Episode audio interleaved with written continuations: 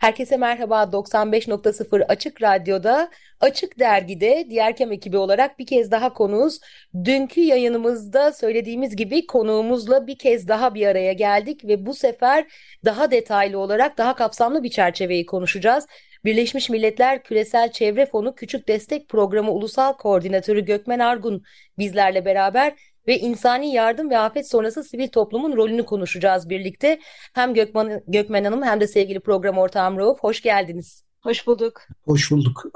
Herkese merhaba. Ee, Gökmen Hanım'a ilk soruyu ben sorayım o zaman. Şimdi bir e, STK'larla sivil toplumla iç içe bir programda çalışıyorsunuz ve aslında sivil katılımcılığın e, önünü açacak şekilde fonlar veriyorsunuz ya da destekler veriyorsunuz.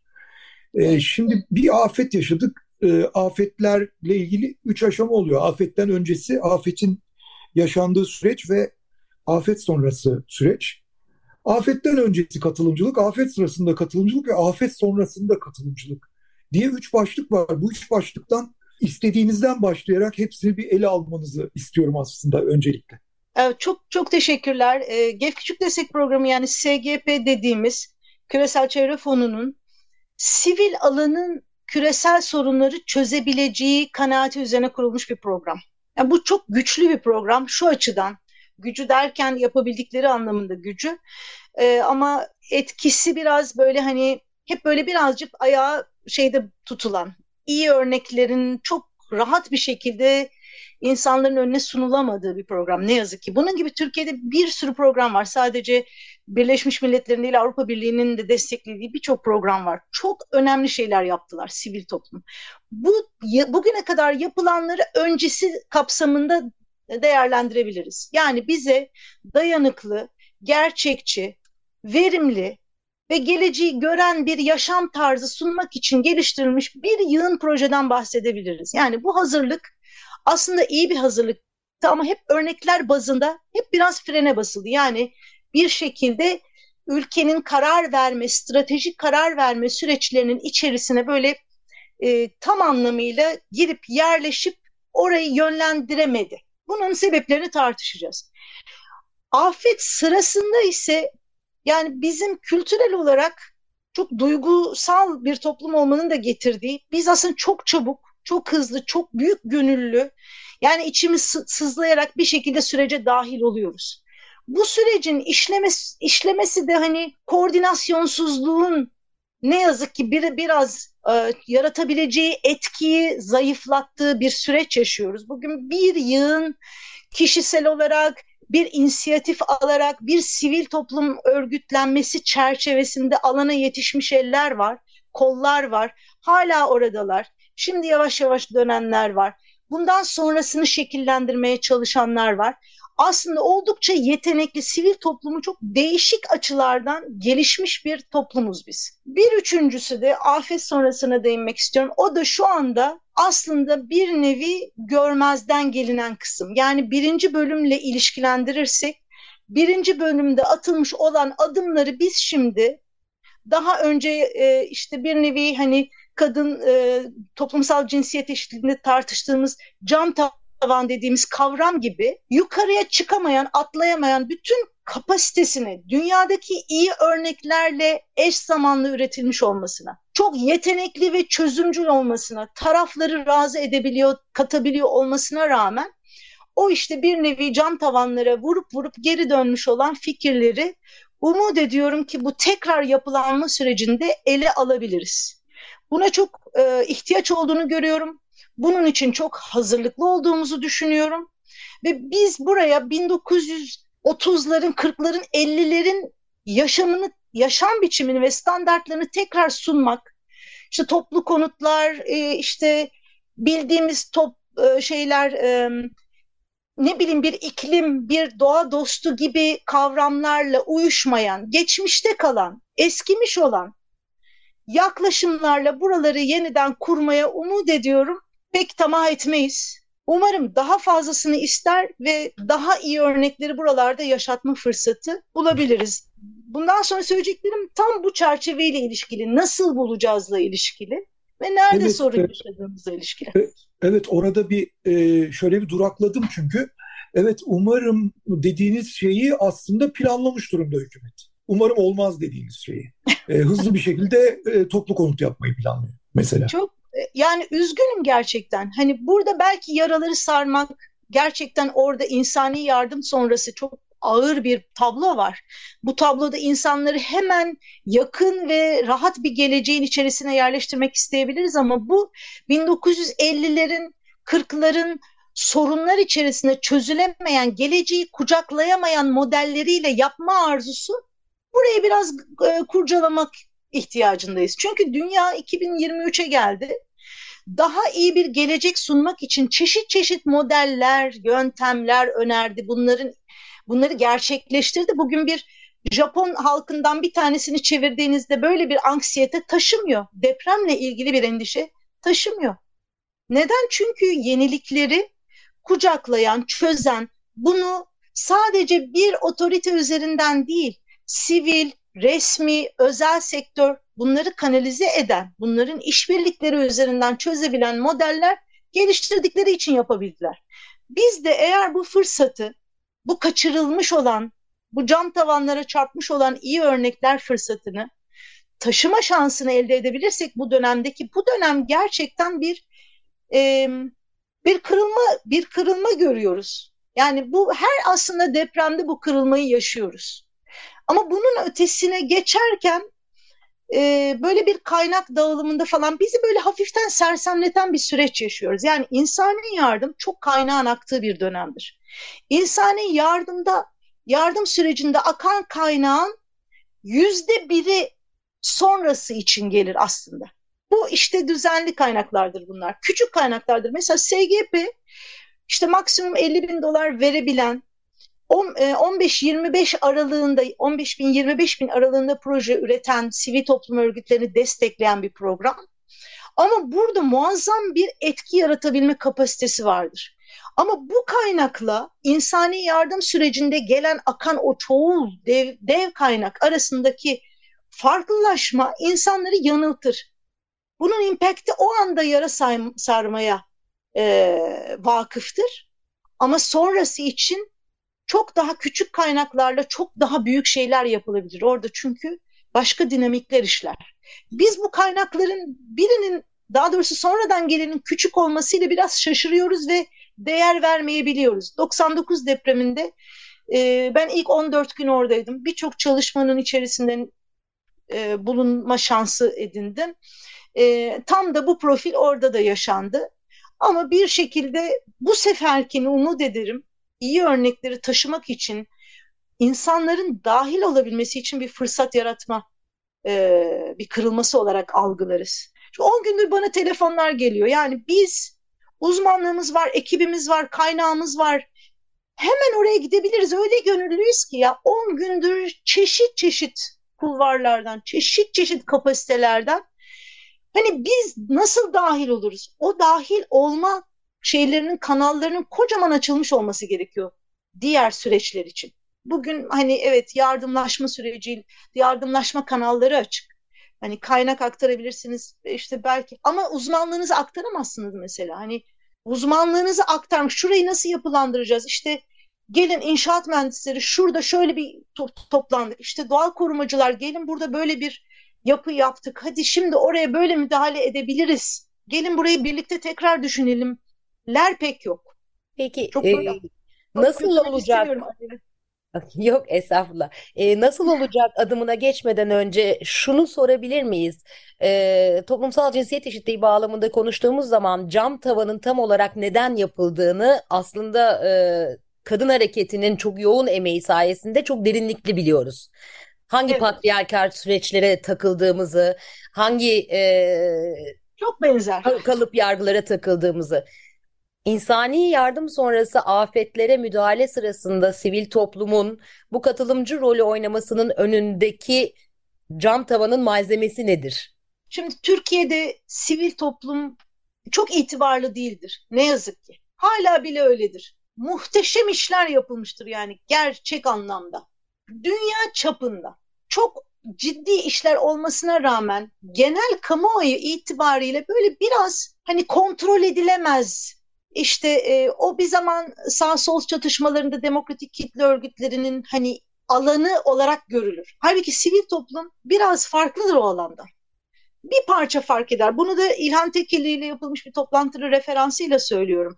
Aynı zamanda o bütün bu süreçleri demokrasi açığına bağladı. Çok güzel bir konuşma yaptı geçenlerde. Tam da buraya buraya denk geliyor. Sivil toplum Türkiye'de çevre çalışıyorsa bile demokrasi açığını kapatmaya çalışır bir, bir eliyle de. Yani bir eliyle uzmanlığını sürer, bir eliyle de o demokrasi açığından kastım da kocaman bir delhiz görmeyin. Demokrasi açığından kastım sadece e, dahil olabilmekten bahsediyorum. Karar verme süreçlerinde o önümüzdeki geleceği şekillendirme şansından bahsediyorum. Geleceği şekillendirme şansı çok önemli bir şans. Yani siz düşünün eviniz yıkılıyor ama siz inşaat mühendisisiniz, mimarsınız. Elinizden çok şey gelebilirdi ama okul vardı, o kanalda değilsiniz. Başka bir şey için başka bir yerde çalıştınız.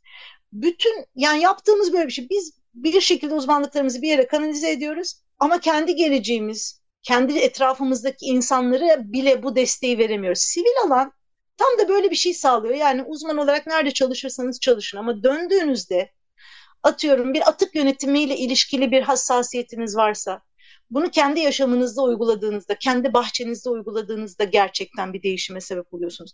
Buna imkan veren sivil alandır. SGP'de tam da burada insanların e, bu, bu dahil olma süreçlerinde işte o cam tavana çarpan sadece STK olmaktan bahsetmiyorum. Demokratik kitle örgütü olmaktan bahsetmiyorum. Sivil uzmanlar da aynı şeye sivil toplum örgütleri de aynı şeye çarpıyor. Ve e, küçük küçük inisiyatifler, kentteki, mahalledeki, e, böyle belli farklı skalalara göre, belli, be, be, e, farklı ölçeklere göre komünitelere de ciddi anlamda ihtiyaç var. Şöyle şeyler yaratmamız lazım. Yani hani evet Hatay Hatay'ı sevenler derneğimiz olabilir mesela. Ama bu Hatay'ı sevenler derneğinin belki de dayanışma ilişkilerini güçlendiren işte oradaki yerel yönetimler, inisiyatifler, sivil toplum örgütleri orada bir takım kanallar bu sahiplenme güdüsünü birer e eyleme, güzel bir dayanışma örneğine ve kentin ekonomisine, kentin yapılanmasına yansıtabilecek arayüzler olarak düşünülebilir. Bunlar yok çünkü ülkemizde. Yani biz olsa olsa en fazla bir STK'ya destek sağlıyor olabiliriz. O da biraz maddi bir destektir. Birazcık da uzaktan bakıyoruzdur. Ama mesela e, kendi şehrimizde, mahallemizde küçük bir inisiyatif kurulduğu zaman ona çok da dahil olmak aklımıza aklımıza gelmiyordur. Çok meşgul olabiliriz vesaire. Ama bunu kolaylaştıran mekanizmalar da bize sunulmadığı için oluyor bu. Şimdi bir yandan da şöyle bir şeyden bahsetmek istiyorum. Geçen gün Balina diye bir film seyrettim. Şu anda vizyonda. Yani insan gerçekten eninde sonunda umursayan bir canlı. Yani bu çok kıymetli bir şey. Yani bizi oradan kimse vurmasın. Gerçekten biz eninde sonunda umursarız. Yani insanoğlu umursar. Bu da bizi sivil ve başkalarını başkalarına kıymet veren, etrafındaki insanlara, topluluklara kıymet veren insanlar yapar. Ama bunun bir nasıl söyleyeyim bir zamanı vardır yani hemen değildir. Belki belli bir yaş aralığındadır bu hassasiyetler. Ama mekanizmalar önerildiği zaman işler mutlaka işler. Yani burada hiç umutsuz bir tablo yoktur. Ama bir yandan hani bu dahil olma sürecinde etkili olan bir şey daha var. O da sistemlerin açık kurgulanabilmesi. Mesela ben şehir plancısıyım. Yine bunu İlhan Hoca ile konuştuğumuzda onun şeyiydi. Açık sistemde bir plan yaptığını düşün. Her şey kapalı. Her şey nerede ne olacağı belli. Ama sistem eksik, e, esnek olmadığı için e, suistimal edilerek açılabilir. Yani mesela siz dört katlı önermişsinizdir, sekiz kata çıkar bir gün bir mecliste birinin önerisiyle. Onun yadırgadığı bir sebeple. Siz alt prensipleri koyduğunuzda yukarıda bir açıklık bırakabilirsiniz sistemde. Planlamaya yönelik söylüyorum şu anda. Kentte bir imar planından bahsediyorum. Alt standartları koyun. Koyabiliriz çünkü. Ama üst standartlarda yeniliğe ve denemeye yani alt, alt standartları tutan bir denemeden bahsediyorum. Daha iyileştirmeye, orijinal bir şey yapmaya imkan veren ve buraya insanları, uzmanları, belki uzmanlardan olan toplulukları, bunları illa meclis üyesi olması gerekmiyor, dahil edebilecek bir mekanizmayı açık bıraksaydık bu bir. İkincisi de izleme sürecini bu kadar kapalı tasarlayamayabilirdik. Yani sizin mahallenizde bir şey inşa ediliyor. Hani depremi konuştuğumuz için buradan e, örnek vereceğim. Yani gözümüzün önünde bir inşaat yapılıyor. Buna sıradan bir insan belki de oraya katılan malzemeyi değerlendiremeyebilir. Ama belli bir mekanizma kurulmuş olsa ve bu mekanizma sizi bunu sorgulayabilme şansı verse, bu da sistemin açıklığı demek yine. Sistemin açıklığını kötü algılay algılayarak söyle söylemiyorum. Yani sistemi açık bırakabilmek, sistemi yeniliğe, esnekliğe ve güncellemeye uygun hale getirmek demek. Tam da böyle e, çok gözlü bir hani tok gözlü, çok gözlü, halk gözlü bir izleme sistemi yaratabilsek hani sadece birkaç kişinin kontrolünden öteye bir yere taşıyabiliriz. Yani kendi mahallemize yıkılabilecek bir yeni ve kötü inşaata müsaade etmeyebiliriz. Buna bize olanak veren basit bir mekanizmayla. Aslında bu mekanizmaların e, yani yerelde anlattığınız, mikro ölçekte anlattığınız mekanizmalardan önce e, yine yerel sayılabilir ama en azından kent ölçeğinde mekanizmalarımız vardı bizim. E, evet. Uzmanların e, odalarının denetimi, işte mimarlar odasının, şehir plancıları odasının ya da benzer e, odaların, inşaat mühendisleri odalarının. Bu denetim ortadan kalktı. Dolayısıyla e, değil mikro ölçek, mahalle ölçeğinde e, aslında kent ölçeğinde bile denetleme şansımız pek yok sivil toplum olarak. Ama fiili durumlar yaratarak bunu yapabiliyoruz. İşte örnekleri var. E, muhtarlıklar seviyelerinde falan insanlar bir araya gelip bazı şeyleri gerçekten değiştirebiliyorlar. Yani sadece engellemek değil, önünü de açabiliyorlar, durdurabiliyorlar da. Tabii tabii. Ee, Çok ölçekli öğretebiliriz bu ara mekanizmaları. Çok örnekleri var yani. Singapur'da var, İngiltere'de var, Londra'da var kent bazında birçok iyi örnek var bu bu süreçte. E, neredeyse bütün e, neredeyse bütün kuzey ülkeleri zaten buna göre kurulmuş aslında siyasi sistemleri. Evet. Yani mahalleden başlayan e, meclislerle yukarıya doğru gidiyor. İşte Amerika'nın bazı eyaletlerinde de öyle. Ama Türkiye'de durum biraz daha farklı. Şimdi ben e, olumsuz bir şey söyleyip size o, onu soracağım. Burada önümüzdeki e, cam tavanı aşmanın koşulları neler? Yani bu çok ee, basit bir şey söyleyeceğim bunun cevabına. Yani e, buna, buna çok çok e, aslında çok karından bir şey söyleyeceğim. Yani Türkiye temsili demokrasinin acısını çekiyor diye düşünüyorum. Yani siz bir bu ülke sizi yetiştiriyor. Bir konuda, iki konuda, üç konuda.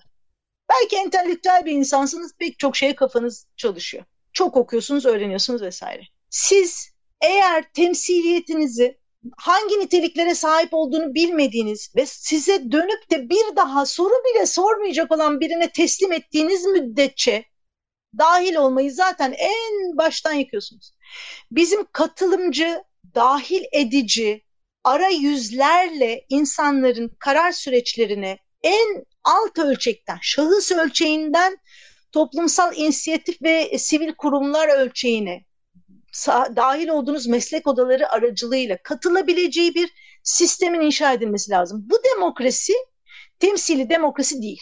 Temsili demokrasi anahtarı birine veriyorsunuz, kapıyı açıyor, içine giriyor, kapıyı size kilitliyor. Bizim can tavanımız değil, kocaman kitli bir kapımız var. Bizim temsiliyettense katılımcı mekanizmalar öneren bir demokrasi stratejik olarak kurarsak ancak bunu yapabiliriz. Ama bunu biri bizim için kurmak zorunda değil. Biz bu sistemleri yaratıp bu sistemleri iyi anlatmak için medyalar oluşturabilirsek, sivil toplanmalar, fırsatlar oluşturabilirsek bunları hayata geçirebiliriz. Çünkü çok fazla, çok fazla fikrimiz var. Çok iyi fikrimiz var. Fazla derken kötü oluyor söylemesi.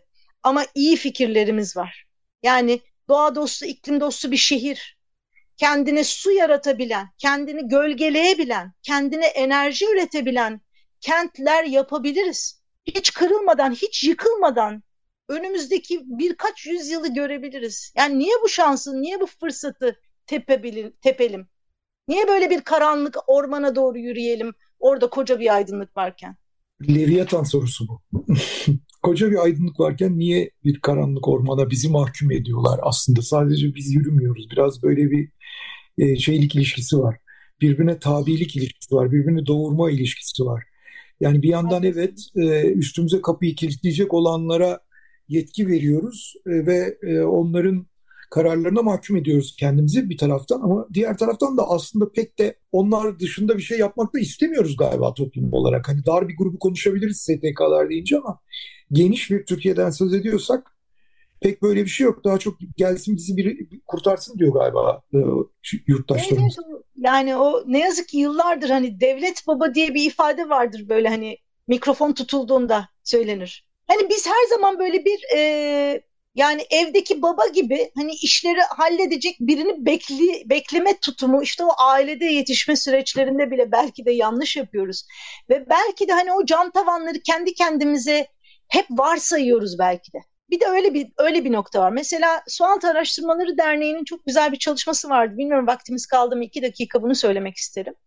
Hani biz yıllardır doğa koruma ile ilgili bir sürü problemimizin hani artık çözülemez falan noktaya geldiğini, her tarafın inşaatlı olduğunu falan düşünürken Sualtı Araştırmaları Derneği dedi ki ya bir dakika biz bütün bütün olanakları, resmi yazıları, işte şubelere gitmeyi, bakanlıkları ziyaret etmeyi falan biz bunu sonuna kadar eğer değerlendirirsek bu süreci acaba bazı kez, bazı örnekleri kurtarabilir miyiz? 21 şimdi belki sayısı da artmıştır. 21-22 dava olumlu sonuçlandı. Sırf bu takip yüzünden. Sırf ısrarla o bir film vardır hatırlarsınız. Yazarlar, yazarlar, yazarlar en sonunda o hapishaneye, kütüphaneyi yaptırırlar. Bizim de böyle biraz belki de kendi içimizde otomatikleşmiş olan korkudan bir kurtulmamız, bir sıyrılmamız gerekiyordur. Belki bu onun da zamanıdır aynı zamanda. Belki bu onun da zamanıdır diye son sözü söylemiş olalım. Ee, Açık Dergi'de Diğerkem ekibi olarak ve sevgili Gökmen Hanım'la birlikte konuktuk. Yine deprem özel yayınlarımız devam ediyor.